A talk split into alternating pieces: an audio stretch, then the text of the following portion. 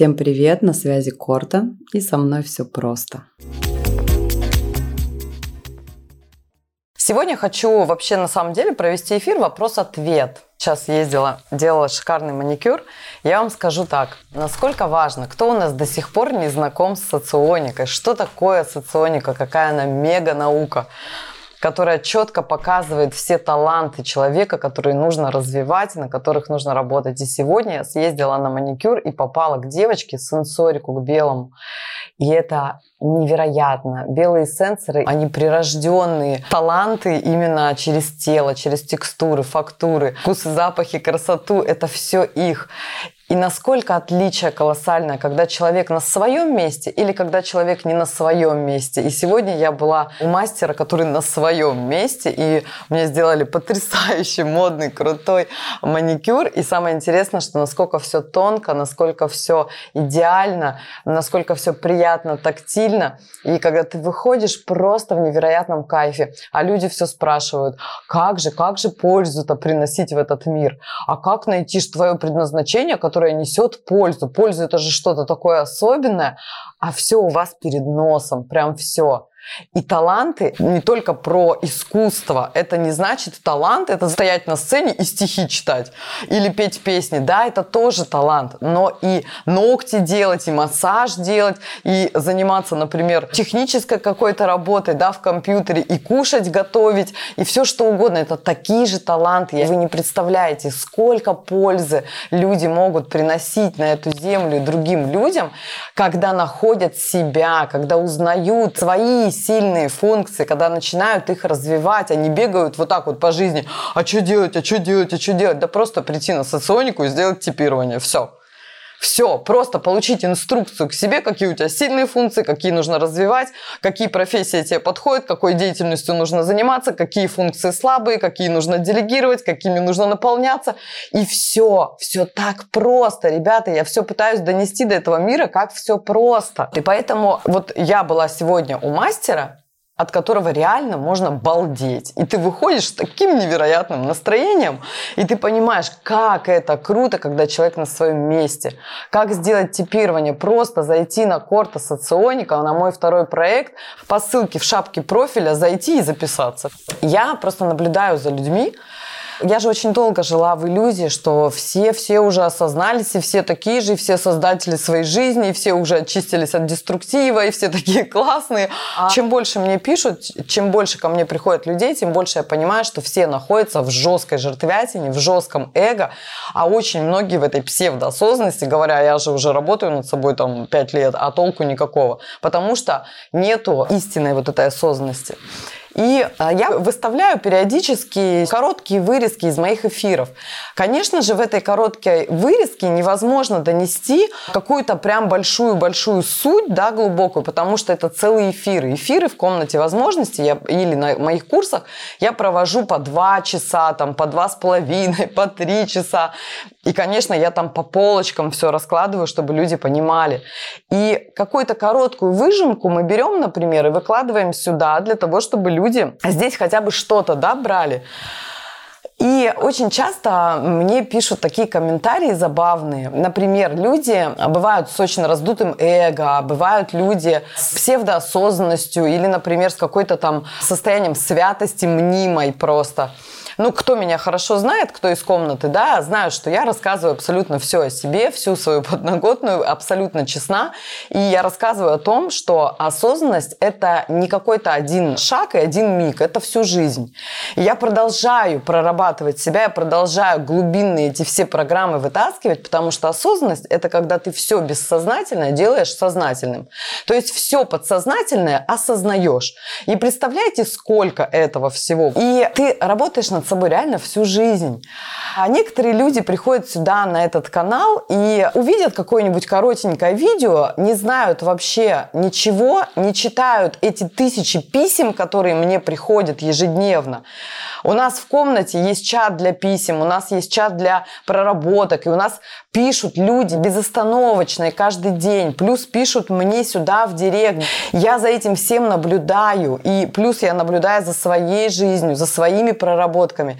И вот эти люди, которые слышат звон и не знают, где он, могут написать, например, такой комментарий к какому-нибудь моему короткому видео. Ой, это про каких это вы таких людей говорите? Ну, то есть, например, я рассказываю в коротком видео о том, что секс, например, сделали просто пошлятиной, самой настоящей пошлятиной. Пошлятина заключается не в секс-шопе, понимаете? И пошлятина заключается не в том, что люди в паре делают какие-то необычные эксперименты, например, с какими-то элементами извращения. Это вообще не про пошлость. Пошлость – это когда секс не по любви. И не по любви не к кому-то, а не по любви к себе прежде всего. И я говорю о том, что а, большинство людей, 80%, занимаются сексом для чего-то, зачем-то, почему-то, предавая себя. И что большинство заболеваний, особенно у женщин, основаны как раз вот на вот этом пошлом сексе. Пошлый секс – это секс не по любви к себе. И мне, значит, отвечают, ну, я как примеры могу вам сразу привести, да? это те, например, женщины, которые живут со своими мужьями, которые уже давно не любят их, она его не хочет, она ничего не чувствует, она мучается, страдает, ходит потом в туалет поблевать, у нее постоянные боли, болезни по-женски, потому что она она предает постоянно себя. Что она замуж вышла из выгод, к примеру, потому что надо было замуж выходить, или потому что залетела, или потому что у него была квартира, или потому что она решила, что ей в этой жизни делать ничего не нужно, нужно просто выйти замуж. И что муж, конечно же, ей должен. Это как один пример. Про мужчин все то же самое, которые ведут разрушительный образ жизни, которые, например, спят с э, десятками, сотнями э, женщин не ради любви к себе, а просто потому что, заполняя свою черную дыру, просто чисто физическую свою потребность, как говорится, сунул, вынул и пошел. Вот. Или давно не любят также своих жен, а живут только потому, что, ну, уже как бы женился, ну, женился уже, пусть будет. Ну, а что родственники скажут? А как вот дети будут? Ну, как-то я не могу уже решиться на это. Ну, и у меня как бы дома все удобненько. Что, домой пришел, все поглажено, все постирано, борщ наварен. Ну, как бы все в порядке. Ну, и, и вот, вот в этом состоянии, например, занимается сексом. А на стороне имеет 250 любовниц. И можно безостановочно перечислять, как живут люди придавая постоянно себя. Они постоянно занимаются сексом не по любви к себе. В сексе, кстати, нет ничего плохого, потому что секс это прекрасно, это реально прекрасно, но только как продолжение любви. И когда я об этом говорю в своем посте, некоторые люди начинают писать комментарии. Это вообще про кого это ты так говоришь? Это кто это так у нас живет? Таких людей нету. Или, например, пишут, Танька, а сколько раз ты так вот ничего не чувствовала и предавала себя? И типа, знаете, меня подстебнуть. Ну, э, я всегда предлагаю пройти в комнату возможностей и послушать о том, как я рассказываю абсолютно все про себя, да, и я предавала себя так же, как и все. И поэтому я здесь, чтобы рассказать людям, как можно жить по-другому, как можно жить в созидании, как можно жить в любви, как можно создавать свою жизнь, как можно исцелить себя от всех заболеваний, которые были раньше, когда я предавала себя. И к чему я это все говорю? Эти люди, которые такое пишут, они не читали писем, которые мне приходят. И еще, например, я выставила короткое видео про то, где я говорю о том, что большинство заболеваний у детей это на самом деле причина в родителях. Потому что когда родители несчастны, и когда родители живут из выгод и в предательстве себя, то чаще всего уже через детей им это все показывает. На что тоже я там получала комментарии, в которых пишут, что, ну, якобы я несу бред. И вот я сегодня хочу вам несколько просто писем чуть-чуть зачитать. Они очень объемные. Тут эфира не хватит, потому что они ежедневно приходят.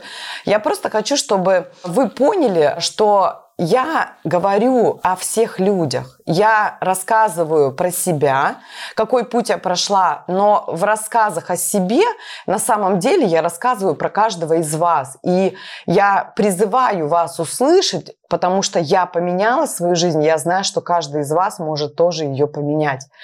И вот, знаете, а я немножечко, чуть-чуть зачитаю, чтобы вы понимали, что я не бред собираю. И я вам хочу сказать, что я не с неба это просто взяла, и это мне не приснилось. То есть такие письма я получаю в день просто сотнями. Чтобы те люди, которые, может быть, думают, что таких людей очень мало или таких не существует, я вам хочу сказать, что 80% населения живут именно вот таким образом. И что в моих словах есть истина, которую, если человек услышит, то он реально может и сам измениться, и дети выздоравливают, и люди исцеляются, и проходят все заболевания. Танечка, очень совет твой нужен. Предложили работу, но добраться проблематично. Пробки, ехать точно больше двух часов. Работа новая, но желание нового есть всегда, что делать. Милая, ехать просто, брать и пробовать. Я всегда говорю, живите. Ты никогда не поймешь, пока не попробуешь. Вот ты поезди пару недель и посмотри, как ты в этом себя будешь чувствовать. И тебе сразу придет ответ. Все, просто всегда нужно делать. Не хотеть, а делать. И ты когда просто попробуешь, как это два часа ездить, и сравнишь это, а какое мое состояние на этой работе, а может быть у тебя будет такое вдохновение, просто безумное на этой работе, ты будешь так кайфовать, что тебе будет плевать на эти два часа пробок. И вообще в пробках два часа нет ничего особенного. Едешь спокойненько, включила себе полезный эфирчик или полезную книжечку и всегда в этот момент развиваешься. Вот и все.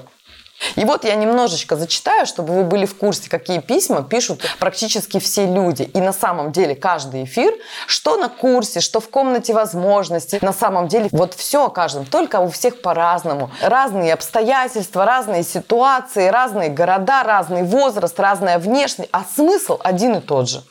И вот такие письма я чуть-чуть позачитаю, да, несколько писем, чтобы вы понимали, что это про каждого. И вот, например, девочка у нас писала, мне нужна помощь. Дело касается моего сына, ему 9, он очень чувствительный, ранимый мальчик. Вчера делали уроки, я сделала замечание за помарки в тетради голоса не повышая, попросила быть просто повнимательнее. Он начал плакать и при этом щипать и царапать свое лицо, выкручивать уши, выдавливать глаза. На вопрос, зачем он так делает, он ответил, что он наказывает себя, что он себя ненавидит, что он никчемный, что он отродье, лучше бы его вообще не было и прочие ужасные вещи. Его никогда не били, не наказывали, даже криков особых не было. Я постоянно говорю, что люблю его, что счастлива, что он выбрал меня своей мамой.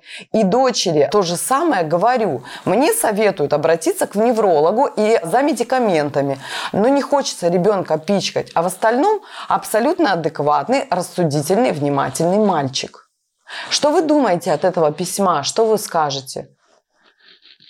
Мальчик, который себе выдавливает глаза – выдирает уши, говорит, что он никчемный, никому не нужный и что он во всем виноват. И мама говорит, я его даже никогда не ругала, я никогда его не обижала, я не понимаю, что происходит с ребенком. Может мне к неврологу сходить и таблетками его попоить, а вот ребенок уже в состоянии просто выдавливания глаз и выдергивания себе ушей. А потом, когда мы спросили эту девочку в комнате, а что вообще происходит в твоей жизни? Давай расскажи про свою жизнь. И когда мамочка рассказывает, что оказывается замуж она вышла не по любви, Оказывается, она вышла из выгод, потому что ей нужно было каким-то образом пристроить себя. Оказывается, сексом она с мужем заниматься не хочет. Оказывается, ей противно даже целоваться. Оказывается, она блюет, ходит, понимаете, после секса. Ну, я сейчас немножко утрирую, естественно. Оказывается, что она подстраивается, она терпит, она считает себя виноватой во всем. Она ненавидит себя и своего мужа, и она играет в эту картинку. А когда я говорю ей о том, что «а зачем ты это делаешь?» А страшно, а как без квартиры останусь? Как я жить буду? А кто меня будет кормить? А самое абсурдное, что сказала эта девочка, и это вранье очередное. Она придумала себе выгоду.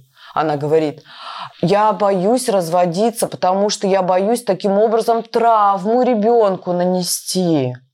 Что родители будут в разводе, это же травма ребенку. А то, что ребенок сейчас выдавливает глаза и выдирает себе уши, это не травма ребенку. М? Ребенок отражает только состояние мамы. И мама прикрывается тем, что она из своих выгод живет, потому что она его не любит, не хочет, ей противно, ей мерзко. Она подстраивается, она терпит, Она играет это театральное шоу ради этой квартиры, ради денег и ради того, чтобы просто не брать ответственность за свою жизнь и ничего в этой жизни не делать. Зато она ходит по психологам и спрашивает, а как наладить отношения? Нет, а вы знаете, любви нету, я его вообще в принципе не перевариваю, но я вот слушаю психологов, и они мне говорят, ну, что нужно делать для того, чтобы отношения можно же построить, можно же сделать так, чтобы отношения как бы выстроены были. И я вот сейчас его выстрою и полюблю. Я его слепила из того, что было, а потом что было, то и полюбила. Правильно? А то, что ребенок сейчас уже нужно его ввести реально к психиатру, потому что у ребенка уже какие отклонения только потому, что его мама несчастна. Его мама врет. Но потом, когда ребенок будет всю жизнь вот такой больной, она его сейчас запичкает всеми этими медикаментами, подсадит его на зависимые вот эти медикаменты. А потом, когда он вырастет, знаете, что она ему скажет? Да я ради тебя. Он скажет, мама, я такой, потому что ты была такая. Ты была несчастной жертвой, которая жила из выгод. Ненавидела отца и ненавидела весь этот мир вместе с собой. Поэтому я тебя отражал, и я больной, потому что это сделала ты. А мама, знаете, что ему скажет? Сыночек, я ради тебя жила. Я ради тебя с твоим отцом жила и терпела его, чтобы не нанести тебе травму. Да я жизнь отдала, понимаешь, жизнь для тебя. Ради тебя, мой ребеночек. И вот это будет вранье, которое она будет говорить, смотря в глаза ребенку, который больной по ее деятельности. И я пишу и говорю реальные вещи. Я не придумываю ни одной истории. Мой продукт абсолютно честный и аутентичный. Я говорю все про себя, как я вытаскивала из себя все это дерьмо и меняла, и рассказываю про людей, которые пишут эти письма ежедневно. И 90-80% людей все находятся в ужасном, жутком, жертвенном сознании, живут в выгодах и в постоянной лжи.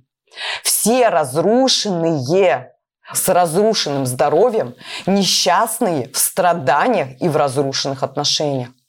И доедая последний Моей дочери 14 были хорошие отношения. Сейчас у меня ощущение, что она меня ненавидит. Вполне возможно. Просто нужно работать над собой. Прежде всего для того, чтобы у вас дети вас слышали, когда мне звонят и пишут постоянно, мы тоже хотим такие отношения с детьми, как у тебя. Мы тоже такие хотим. Вот ты какая-то там у нас особенная с небес свалилась. А я обычная. Я проживала все то же самое, что и вы. У меня ребенок был астматик, потому что мама была больная на башку. Поэтому мой ребенок был астматик. Как только мама голову свою вылечила и стала счастливой, ребенок у меня здоровый стал. С дочкой у нас были отвратительные отношения, отвратительные. Я в истериках захлебывалась, просто захлебывалась. Она обвиняла меня во всем, чем только можно обвинить. И сейчас мы лучшие подруги. Только потому, что мама вылечила свою голову. Я не занималась оздоровлением своих детей, я занималась только собой, я меняла свои нейронные сети, я всем пытаюсь это донести, проснитесь, люди, проснитесь, вам нужно работать только над собой, хватит врать, сколько можно врать, сколько можно жить из выгод. Я не понимаю, почему вы не хотите врубиться в элементарные вещи. Если вы хотите иметь и владеть, и жить на халяву, вы всегда будете в страданиях, и вокруг вас все будут страдать. Как только вы возьмете ответственность за свою жизнь и выберете себя, и вам кажется, как это страшно взять ответственность, а это и есть ваша счастливая жизнь. Вы начнете наконец-то шевелиться, действовать, видеть эти все варианты, все эти возможности. Я интуит возможности. Я вижу эти возможности и варианты ежесекундно. Я пытаюсь донести до людей. Вы поймите, что вы их тоже все увидите, как только вычистите этот мусор из своей головы. Как только вы пойдете в настоящую честность. Когда вы просто встанете и уйдете оттуда, где вам плохо, где вы врете постоянно. Как помочь сыну 16 лет выйти из компьютерной зависимости? Над собой очень работаю, а ему не знаю, как помочь. Хотя понимаю теперь, слушая вас, что моя вина есть, мало ему внимания уделял. Милая, обвинять себя смысла никакого нету. Естественно, эта причина была в тебе. Естественно, потому что когда мне все жалуются про компьютеры, и на самом деле так и происходит, потому что родители просто совершенно не обращают внимания на своих детей. Они ничем их не занимают они не проводят вместе время. Они, на самом деле, ни одна мамочка даже не подошла и не спросила, а в какую ты игру играешь, а что тебе так интересно, почему тебя так это привлекает, а давай сыграем вместе, а давай пойдем погуляем вместе. Вообще, в принципе, я такая интересная, такая развитая, я и этим занимаюсь, я и этим, и этим, и этим, и пробую то, и то, и то, и ребенок вместе с тобой все это пробует, все это делает, и у него, ну, мировоззрение другое. Или когда ты просто хочешь, ну, как это в детстве получается, да, ребенок маленький, что компьютерами делают? Затыкают ему, просто затыкают реально ему вот это вот, иди, иди, иди с айпадом посиди, а я пока тут пострадаю, с мужиками поразбираюсь, с мужем поругаюсь, с подружками напьюсь и так далее и тому подобное. Или там на работу схожу, неважно куда и что. Ты, главное, вот сейчас э, вот заткнуть это время и пусть играет, а потом, естественно, мы удивляемся, а что с нашими детьми происходит.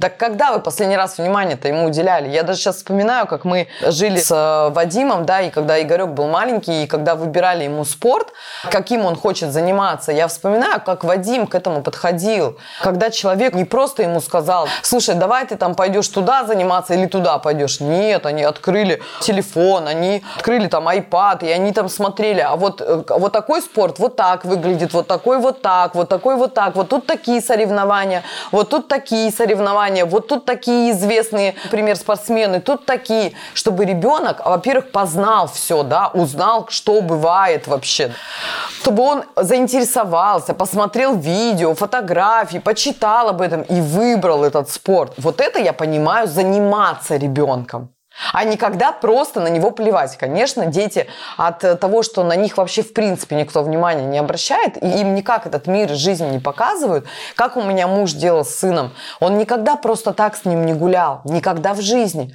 Он вел его что-то изучать. Они ездили, например, на ЖД вокзал смотреть поезда, или они ездили в аэропорт смотреть самолеты, или там на хитрый рынок там какие-то вот эти вот безделушки, или еще что-то. То есть он его всегда развивал. Он показывал, какие машины, какие марки, как они называются. И у меня ребенок в два года знал это все просто наизусть, потому что родители этим занимались.